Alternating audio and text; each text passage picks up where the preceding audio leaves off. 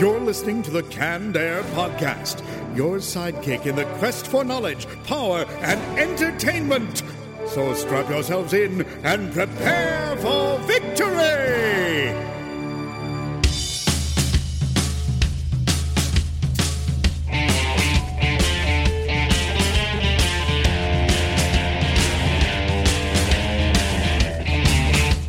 Hello, everyone, and welcome to another episode of Canned Air, a tribute to comics and pop culture. I am Jeremy Colley. And I'm Jack Doherty. And we've got a good show lined up for you today where we're going to be talking all things Playboy. But when we say that, I'm sure a lot of people are thinking we're going to be talking nudes? We're going to be talking How can you do that on a radio show?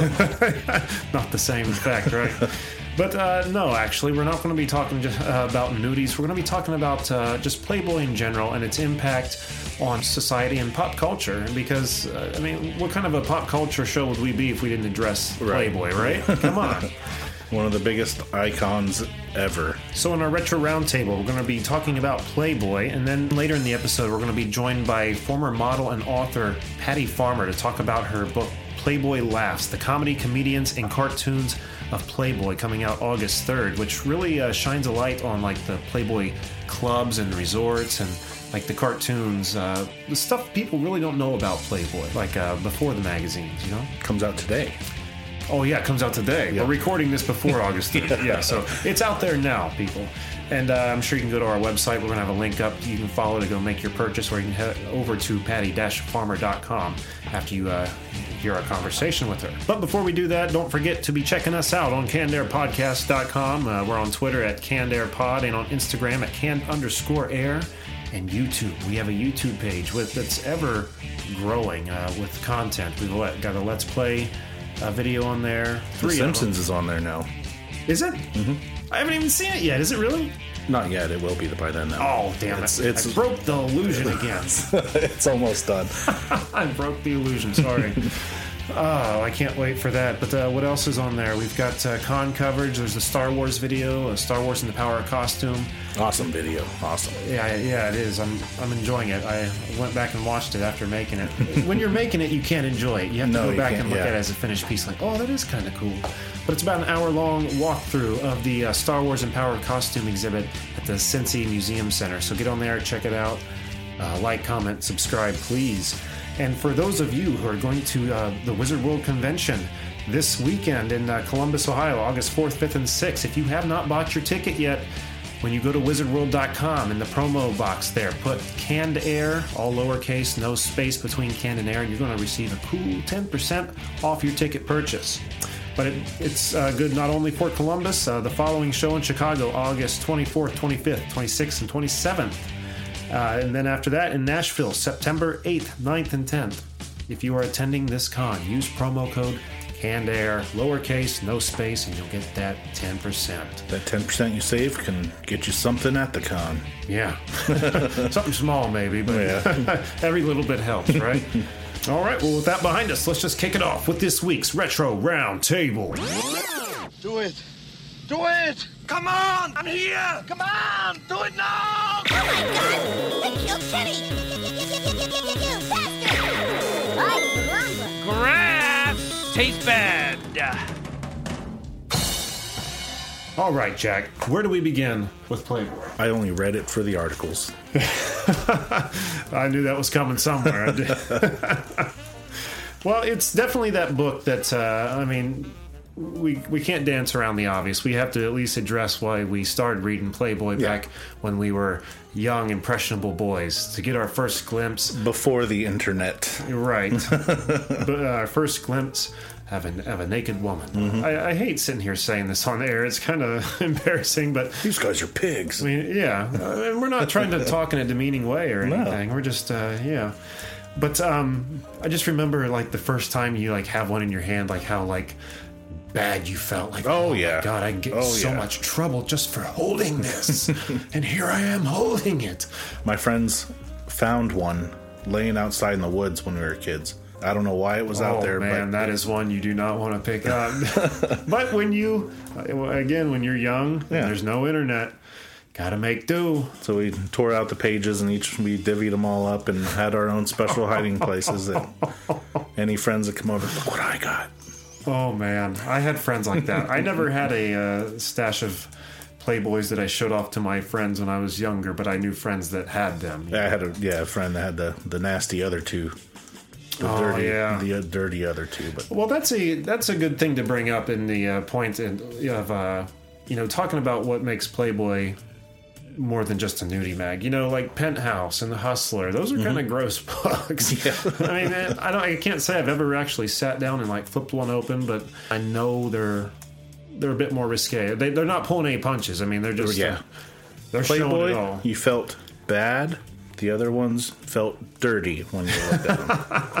I think Playboy showed their women in a much more dignified light. Yes. Though, you know, other than just sitting there doing these explicit sexual Mm-hmm. positions or whatever, but uh, Tasteful.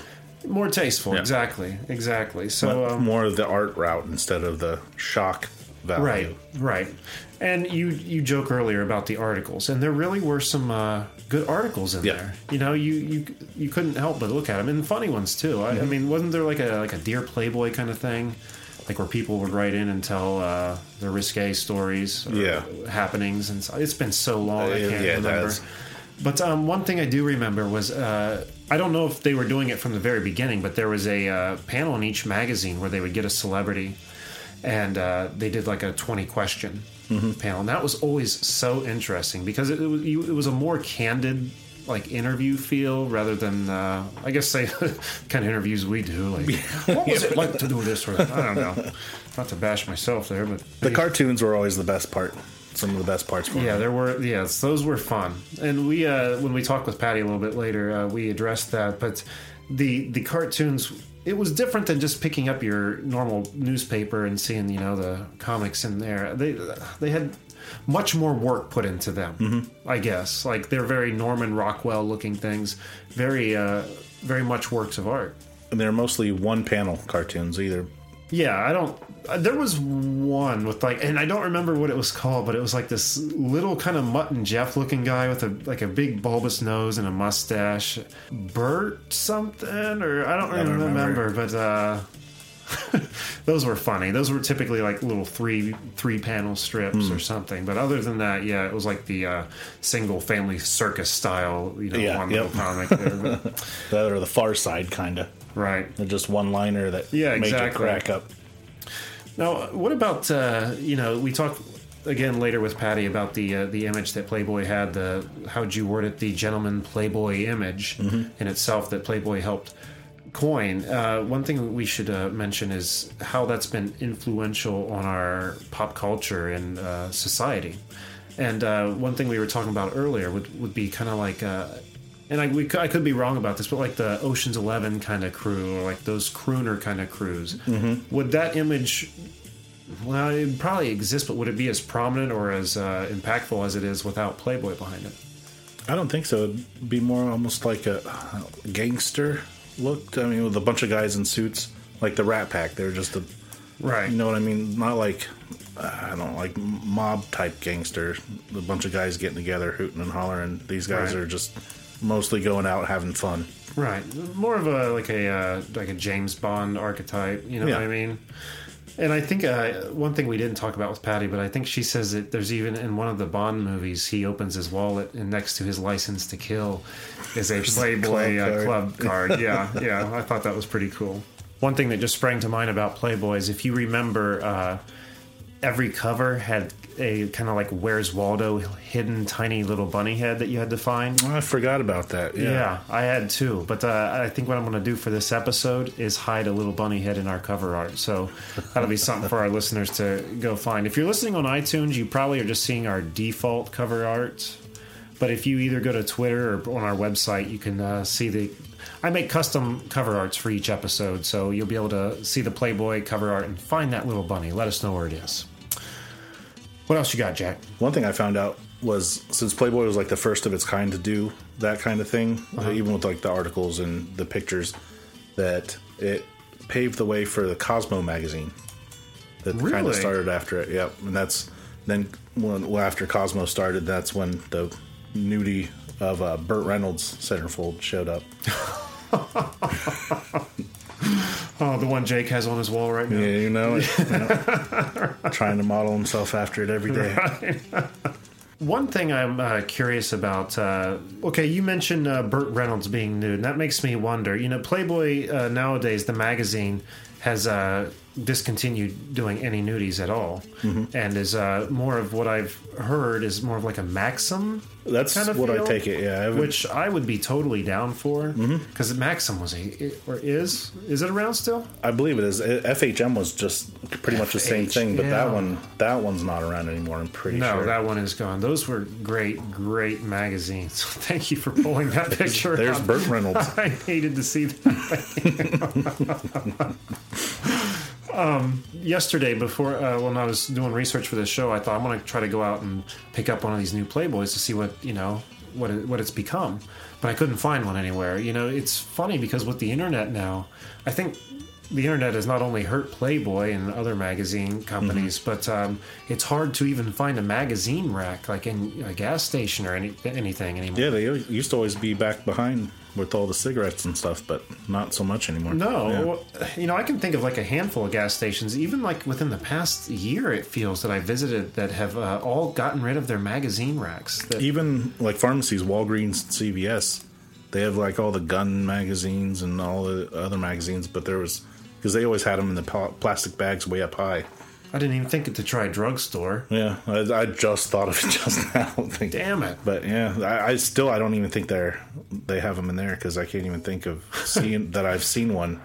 We're a family store that does not promote Playboy. Yeah. Here's a gun magazine. Whatever. Guns and ammo. Ridiculous. well, we're in Ohio. I've always wanted to uh, go to the Playboy Mansion. Yes, And I hope I don't sound skeezy in saying that because I mean I'm not. It's not like oh I want to go and just see naked women running around because I don't think it was even really that. I don't think it was ever anything. It was the bunnies were just women that were dressed in Yeah, the same kind of small bunnies. clothes with ears and tails. right, the same kind the of same bunnies that were uh, in the clubs and whatnot. Yeah, it wasn't like a big sex party. It was No, yeah, a place to hang out. just a classy place to like play some cards or Mm-hmm. just hang out, watch a movie. Um, but I've I've seen some pictures of the inside of this place, and it's incredible. In that underground pool, how is it again? There's a pool above ground outside that has like a mirrored wall in the bottom of it, and there's another pool underground that when you're swimming, you can see into the underwater of the above ground pool. something like that. Something yeah. to that effect. I So it's like a waterfall. I want to say that you go into, and that was the tunnel, and then you'd go. Oh, really? Yeah, I think that's how it worked. The grotto. I'll have to look that up. That sounds cool.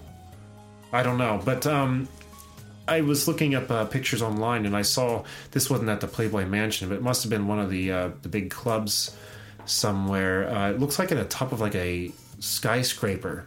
Like they have a top floor, and it looks like there's a infinity pool that goes right to the edge. I mean, you're swimming, looking out over the city. If it's the same one, I want to say it's got a glass floor too. So you're like six feet over nothing. Oh boy, I don't know about all that. I saw a video of a guy who was just he was walking with the camera pointing straight down, and I thought it was fake at first, but no, it's a real deal. I don't. Ugh. No, I don't think so. I would be the person that got in there. A butterfly would land on it and it would shatter and I'd fall to my death. Certainly. But, um, yeah, the Playboy Mansion, I believe, doesn't uh, really do that kind of stuff anymore. Well, Hef is, I believe, 91 years old now and has actually sold the Playboy Mansion. It's sold about within the past five to six years, I think, for about for hundred million dollars, and hmm. under, under the stipulation that Hef could live the rest of his life out in that house. And I could be wrong about this, or maybe I just misread it, but I thought I read online that it was bought out by like the Hostess brand, and that uh, they already own like the adjacent property, and that once they acquire the mansion, they're going to return it to its original state. Turn it into a big fat big cupcake factory. right, join the uh, properties together. I just think it would be a, uh, no matter who owns it, I think it would be a good idea to turn it into a museum. yeah, it would. Ha- you would have to do that, something like that, with it being such a big, big, big part of history. For so long, too. Yeah. I mean, yeah, there, the clubs and resorts and all that stuff are gone now. We have the magazines still. But um, just a museum dedicated to, uh, you know, the early days of Playboy. I think that would be amazing. They would All have the one wing. One wing of the museum would have a curtain where only adults could go into, and it would be full of the centerfolds throughout all the years. Oh, there you go. like the, the porn part of the video store. What else you got? Anything else?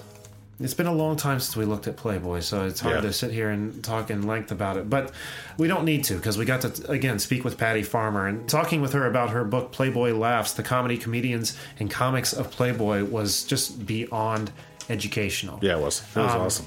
It really was. It gives you a, uh, a new respect for Playboy. There's that, that misconception out there that all Playboy stands for is smut and naked girls, and that's just not the case. So I always knew it wasn't the case, but then after talking to her and reading some of the book, finding out even more what happened behind the scenes and stuff. and how influential it was Yeah. to um, like uh, stand-up comedy. That's and, a uh, huge thing. I had Yeah. no idea. And even in her uh, past book, uh, Playboy Swings, one we didn't speak of, she talks about how uh, Playboy helped introduce like jazz music to clubs and stuff. And uh, I'll have to read that one too because that sounds pretty cool. But um, I think it's probably better explained from Patty herself. So let's just cut right over to our interview with Patty Farmer.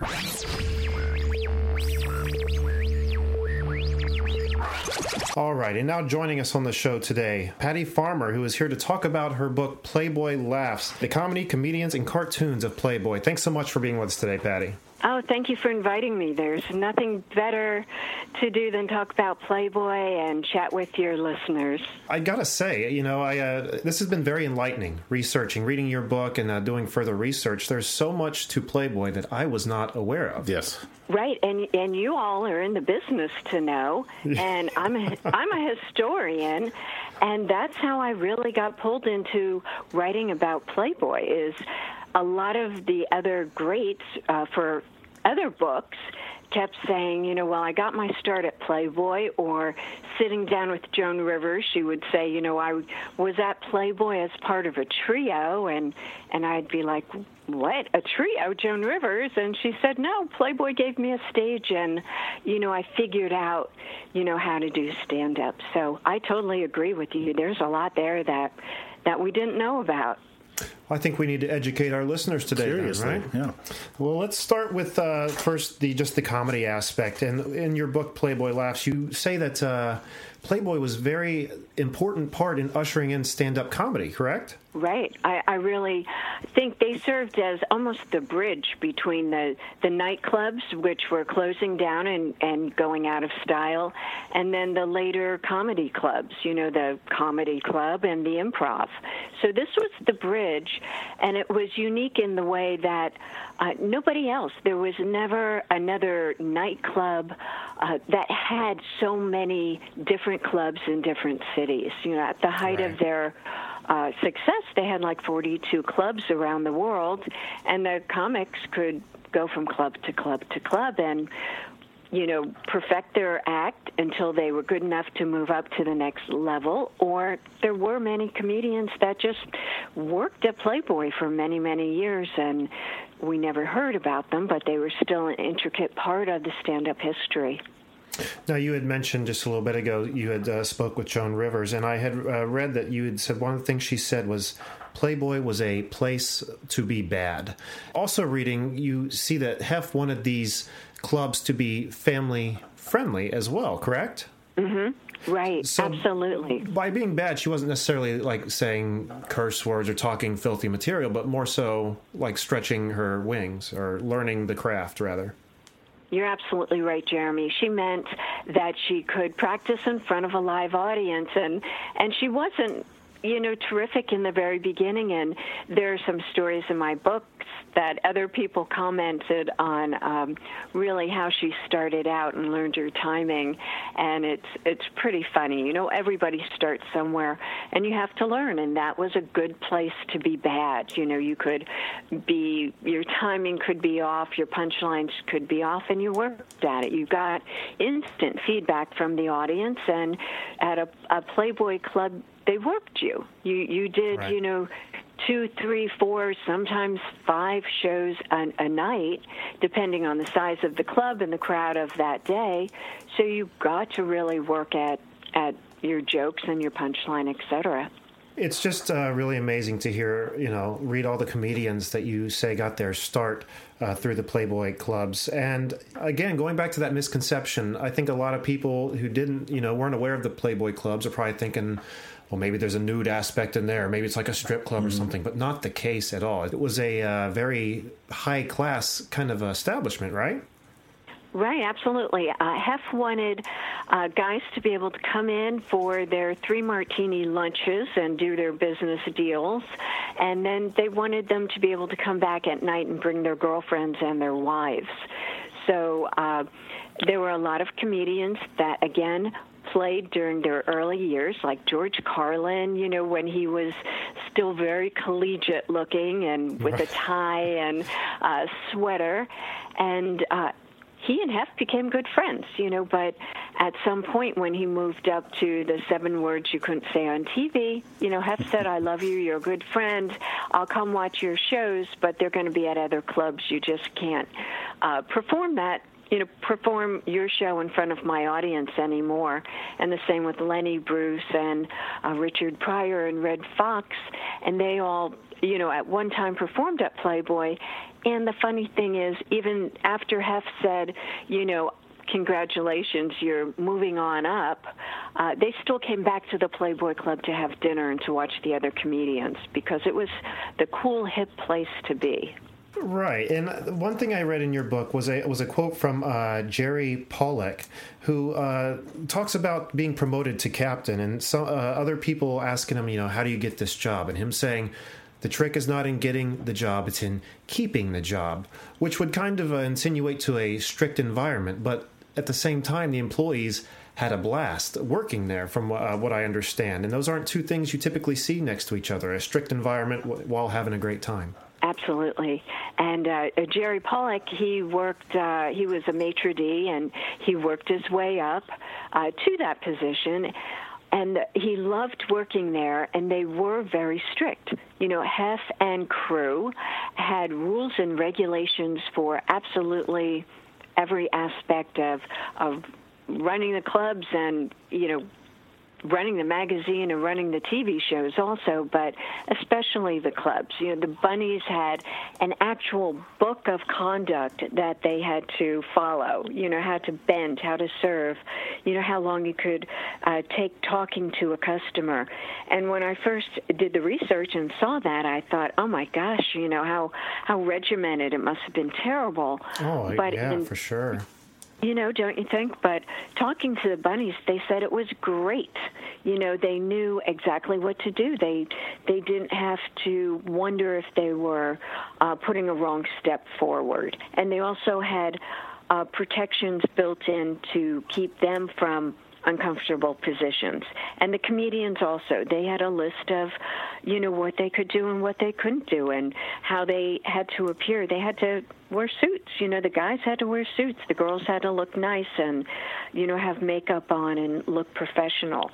So they, you know, had a very, very strict standards set set of standards and the, there was a room manager that actually graded them and said whether they were funny or not. You know, if they if they were slipping, you know, they might have to take a few weeks off and not be able to go on the circuit to, you know, the next club in Cincinnati or Des Moines or wherever. So it was Hef strove for a high class club in everything that he did the food, the entertainment, uh, the decorum. So uh, it, it was mandated. Man, I would love to have gone to one of those. And I always thought most comedians started like at the improv, standing in front of the big brick wall, but instead it was Yeah. the Playboy Right. clubs. Isn't that crazy? And- and- Yeah. Would never thought. It, it, it really is. And names like uh, that you would have thought were the improv days, you know, like uh, Billy Crystal and uh, Steve Martin and Jimmie Walker, David Brenner, they were all at the Playboy Club before the comedy clubs were big. And, and Jimmie Walker told me, he said, um, he said they were we were talking about how strict they were. And he said you know it was great you got a paycheck where some of the other clubs you got a part of the door or you passed the hat for tips and you were lucky if the hat came back. But uh he said a drawback was you had to get up there and wear a suit and tie. And at that time you know the david lettermans and uh you know, all these folks, they weren't so hot on, on wearing jackets and ties. So it, it was a, a trade off. Another thing I uh, was unaware of when starting this research was the fact that there were also Playboy resorts, and I would imagine that have probably uh, held those in the exact same manner in class. Definitely. He wanted them to be an escape from the cities. Uh, one was outside Chicago and outside New York, and he dreamed that people would want to get away from the city for a weekend and drive up to Great Gorge or Lake Geneva and take part of these great resort grounds. There were lakes, you could go fishing, you could go horseback riding. Uh, Lake Geneva had its own runway. If you were so inclined, you could take a plane and land on their runway, although mainly that was Hef and his big bunny that that used the runway. But um, you know, they didn't really catch on that much. I think that was the one thing that Hef didn't really count on not working. He put a ton of money in there and just kept pouring money in. He got big entertainment, you know, people that would not perform for the standard Playboy fees, you know, guys like Shecky Greene and Ann-Margret and uh, big, big names, and they commanded big salaries. You know, the the Shecky Greenes and Don Rickles and uh, uh, Milton Berles, all these big names would come out, and uh, it still didn't draw the crowd. So it was a financial drain, actually. And I'd also uh, read that he bought all these properties rather than leased them, which probably worked against uh, the success as well. Definitely, and it went against the trend of the time. Even the big hotel chains, they were just leasing property and leasing buildings. But Hef liked to have control of everything, and he thought that meant owning it. So that was uh, one of his only poor business decisions. Right. A little bit of a learning curve on that one. Sure. yeah, an expensive one. Yeah. Out of all the good decisions you make, you're allowed to have a few in there, right? I that guess. don't hit, I guess. Now, Patty, in ma- in writing this book and the book that came before it, Playboy Swings, uh, you've talked to so many people and done some crazy amounts of research. Um, I'm just kind of curious, and the people you've spoke with, I mean, like David Brenner, Tony Bennett, Jerry Van Dyke, Joan Rivers, and the list goes on. Do you have any stories or uh, uh, you know moments that stand out with any of these people? Oh my gosh. You know, it was hundreds, literally hundreds and hundreds of people that I sat down and talked to. And, uh, you know, they were all amazing, but I think a lot of the ladies were uh, the most interesting to me because we didn't have a lot of them. You know, of course, Phyllis had gone by the time I wrote the book, but I did a lot of research on Phyllis Diller. Uh, so I found her career amazing and her interaction with Playboy. And of course, Joan Rivers, Lily Tomlin, Kaye Ballard, Totie Fields, you know, all these uh, groundbreaking women comics, stand up comedians. I thought they were, you know, just different, different and very unusual. And you know, just that the big names not only got their start there, but they kept coming back. You know, not only the comedians, but people like you mentioned, like Tony Bennett. He played there at the height of his career. Nat King Cole appeared on the TV shows at the height of his career.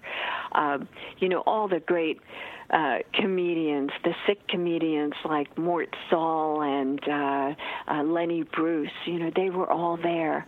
Uh, but there was a mystique and a, a gravitating pull about Playboy that made people come back and even work the clubs for the $400 a week they were getting. Which is what Tony Bennett did. I mean, they, a lot of them over and over and over again. It was really uh, eye-opening and amazing to me. I can't imagine all the greats Yeah. you spoke with, and uh, yeah, the stories they put together. So when you when you say that the women really stand out and they're just unique and different, I mean, was their perspective on Playboy? I mean, though positive, somehow varying from uh, what the gentlemen were saying. No, it, it, it pretty much mirrored it, but I think they had a harder time because it was a, a road not traveled.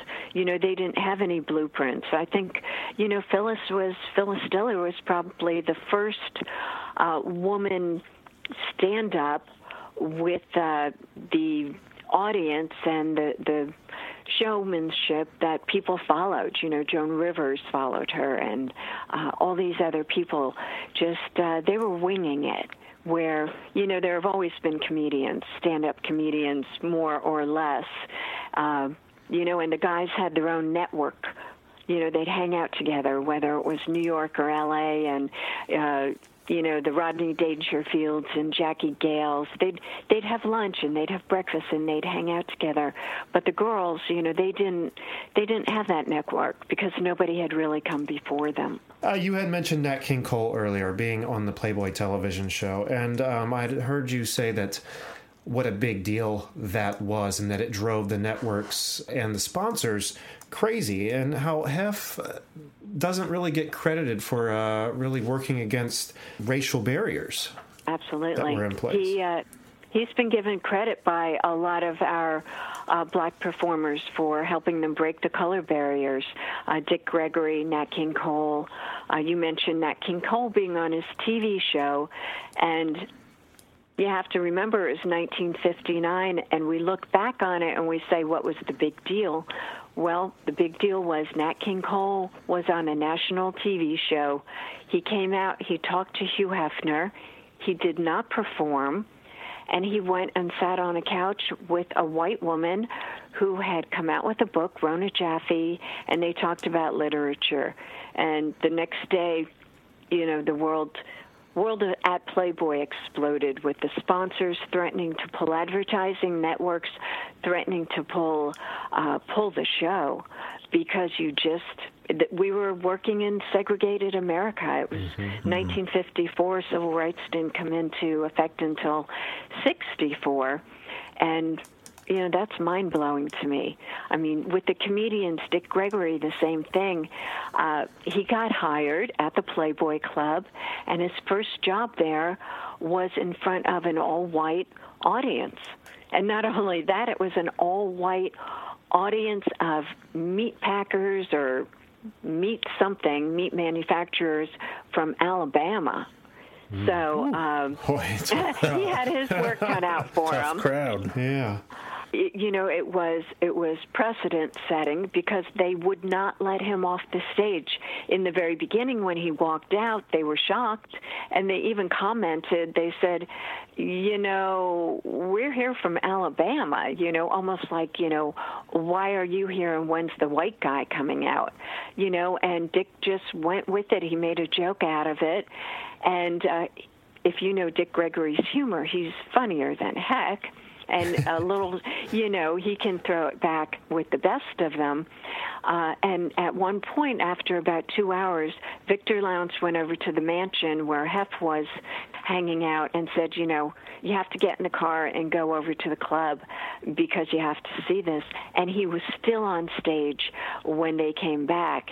And uh, I'm sure you guys are well aware that, you know, give a comedian an audience and he'll never leave the stage. and these guys just, you know, they wanted to hear more. They were they were rolling in the aisles. So but Dick Gregory got his star on the Walk of Fame a few years ago, and one of the first things he said was, I credit Hugh Hefner for helping to break the color barrier and giving me the chance to be here today. And even I've told that story many times, and I still get chills thinking about you know, somebody helping to break the color barrier that it was so unusual for a black man to be in front of a white audience. But mm-hmm. Hef did it over and over again on his TV shows with the Jazz Festival for sure. He integrated the audience and the stage, and it just hadn't been done before. And I know I'm getting long winded, but I go think ahead. Hef did it just he was just colorblind and you've heard that expression but it's it's true. He was one of the colorblind people. He never said well you know we'll make this big statement and it'll be great publicity. No he was always shocked when there was blowback because like Dick Gregory told me, Hef only really cared if you could sing, dance, or, you know, blow a tune. Uh, and he hired the best person. He never looked at whether you were a man or a woman or black or white. And uh, it, it was very, very humbling to, to meet Hef and realize how much he contributed to helping break the color barriers. It was all about the show. Yeah. Exactly. Exactly. And it's crazy to think that it really wasn't all that long ago. Uh, yeah, That- really. That's how uh, that's how the world was, you know. Mm-hmm. And uh, people like Hef doing what he did, uh, getting us to where we are today. We've come so far. We have. We have. And we live in crazy times right now. It seems like, uh, you know, are we going backwards, forwards, sideways? I don't know. So That's it's truth. refreshing uh, when you see somebody like Hugh Hefner that just believed in the First Amendment. He's a very simple man. Hef is a certifiable genius, but he has his beliefs. He knows what he believes in, and it doesn't waver. He believes in the First Amendment, freedom of speech, and you know, pretty girls, and that's pretty much it. You know, and a good show. Now, another thing I want to touch on are the cartoons. Growing up, uh, I mean, I'm going to sit here and say we both have looked at Playboys, right? Yep. Part of becoming Oh, a man, I you think. boys surprised me. But um, you know, one common thing or a common joke around the Playboy magazine is, "Oh, I read for the articles." Yeah, but always. you know, when I was looking at those, I, I did look through the articles and I did look at the cartoons. Many of them so very funny and uh, very memorable. At that, I mean, the artwork was uh, some of it was just just that, like really good art.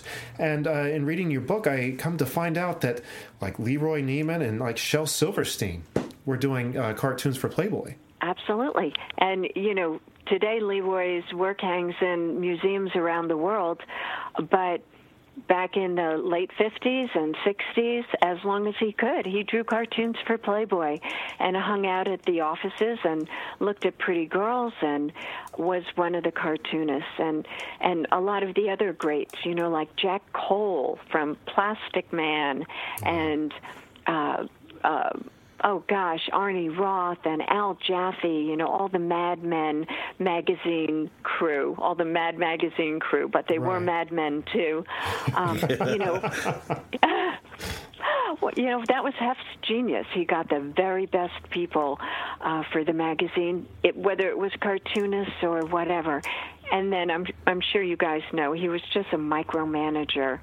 So um, it was a very funny process. You know, you'd have some great guy, like whether it was an illustrator or a cartoonist, you know, take Vargas, you know, Alberto Vargas and the Vargas girls. He'd uh, get an assignment and he'd draw the girl. He'd put it in an envelope from LA, send it to Chicago. Hef would look at it and he'd draw his little editing notes and he was very particular, you know, her eyes should be a millimeter closer, her, you know, breast my. should be tilted up Right. and not down. And then he'd put it back in an envelope and send it to Vargas out in LA and it would go on and on every single month to get this magazine out very funny. And Al Roth, again, a great cartoonist, one of the greats. Uh, he told some funny, funny stories in Playboy Laughs about the whole process. Uh, it, was it was a lot of work, but it sounds like those boys had a lot of fun too. The attention to detail is uh, just what astounded me more than anything. Yeah, okay, to pick the artist to do cartoons for my magazine, but to then oversee it down to the last detail. In your book here, you have uh, one of the letters that uh, Hugh wrote, and uh, just at the very end where he says it should have a very Norman Rockwell feel. When I read that, it like something in me stirred because I remember cartoons with that look, and even Yeah. thinking Yeah. that it's it, just seeing it come full circle was incredible. Now, and you also said that uh, before the days of Playboy, Hef had actually aspired in being a comic artist. Right. You know, and how the world would have been different. You know, Hef grew up wanting to make his living as a cartoonist, where a lot of people in those days, that's how they made their living. And uh, he drew, he submitted to magazines, and unsuccessfully for the most part. And at one point, 1951, he came out, somebody produced a full 74 page comic book of his work. Um, and it, it went nowhere. He was good, but just not good enough to compete with the other guys of those days. And that's when he turned his his focus towards putting out a beautiful men's magazine and building a Playboy empire.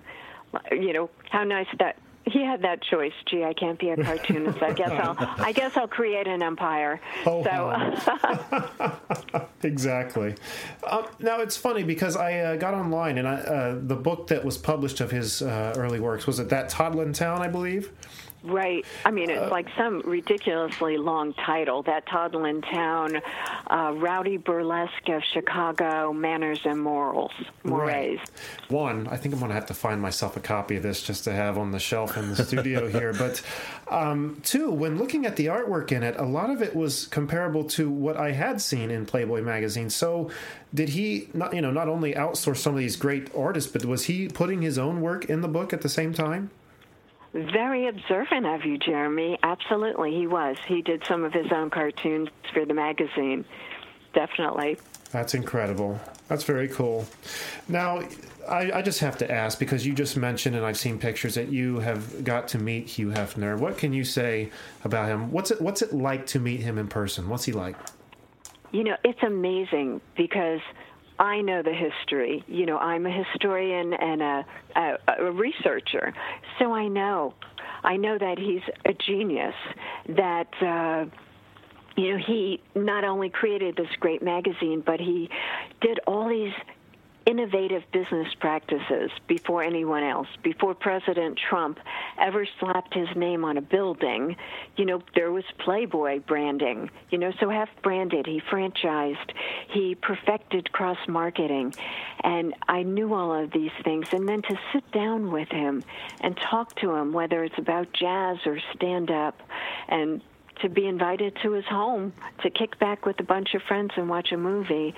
You know, I just felt so honored to sit there and uh, be with Hugh Hefner. He he was a pioneer in so many ways, you know. And uh, when I talk around the country and around the world, the first thing I say is, "What do you think of when you hear the word Playboy?"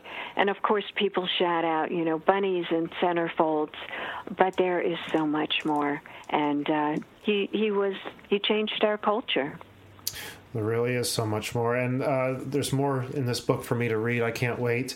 August 3rd, it's coming out, everybody. Uh, uh, Playboy Laughs, the comedy, comedians, and cartoons of Playboy. And I'm sure it's going to be available on your website, patty-farmer.com. Is there anywhere else that uh, people can get this book? Absolutely. Barnes and Noble, Amazon, uh, anywhere books are sold. And if you walk into a bookstore and it's not there, ask them why. A very good question indeed. Now, this book is the second, which is in a trilogy, a Playboy book trilogy. And the next one is going to be Playboy Thinks. What are you going to be encompassing in that book? The actual writing. You know, once again, Hefner's genius comes through. He hired the very best uh, authors like Ian Fleming.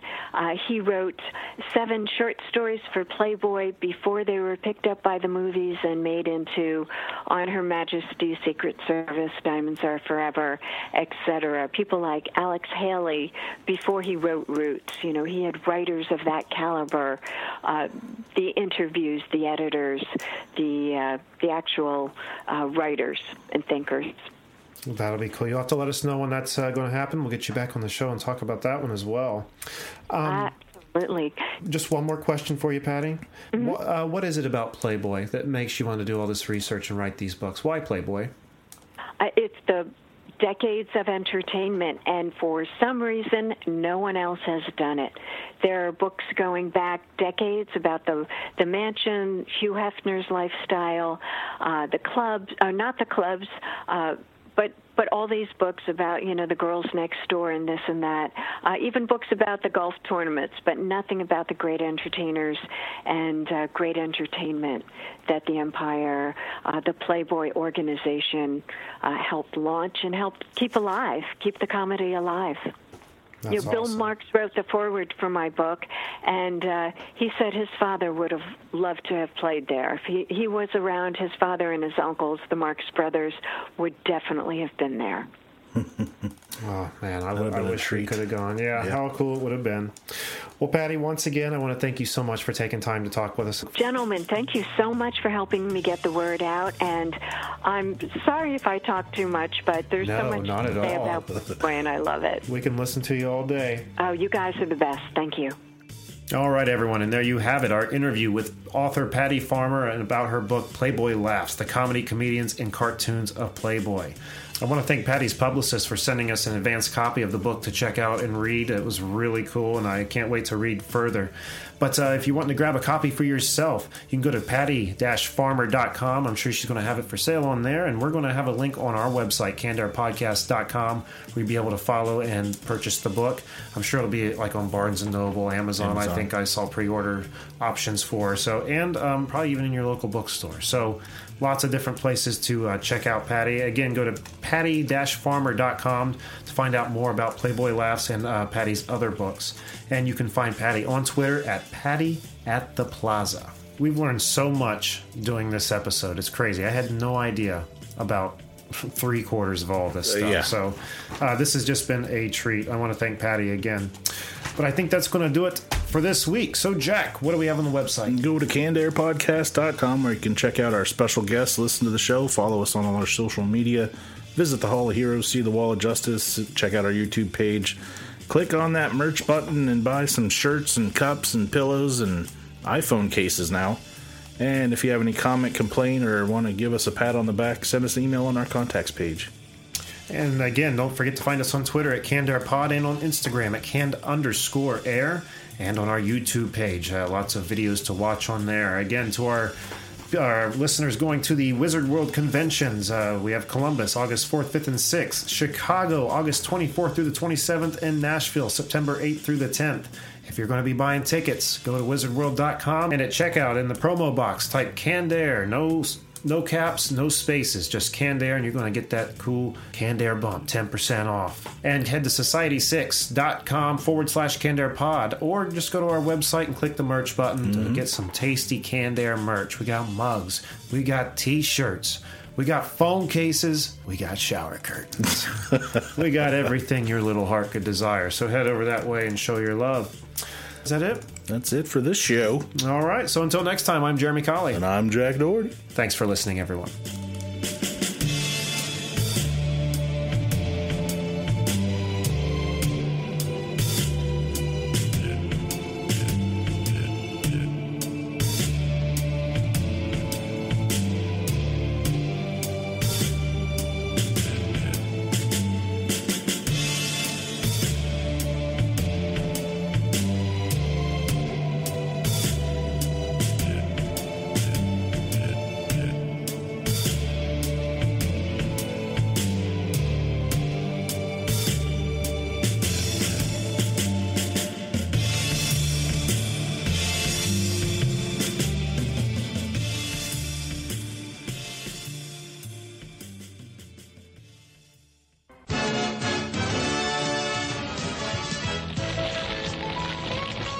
The house is on fire! I need to get help!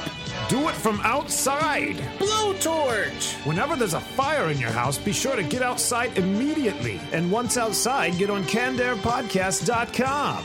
Well, thanks for the tip, Blowtorch, but just one question. What about the fire? And knowing is half the battle. G.I. Joe!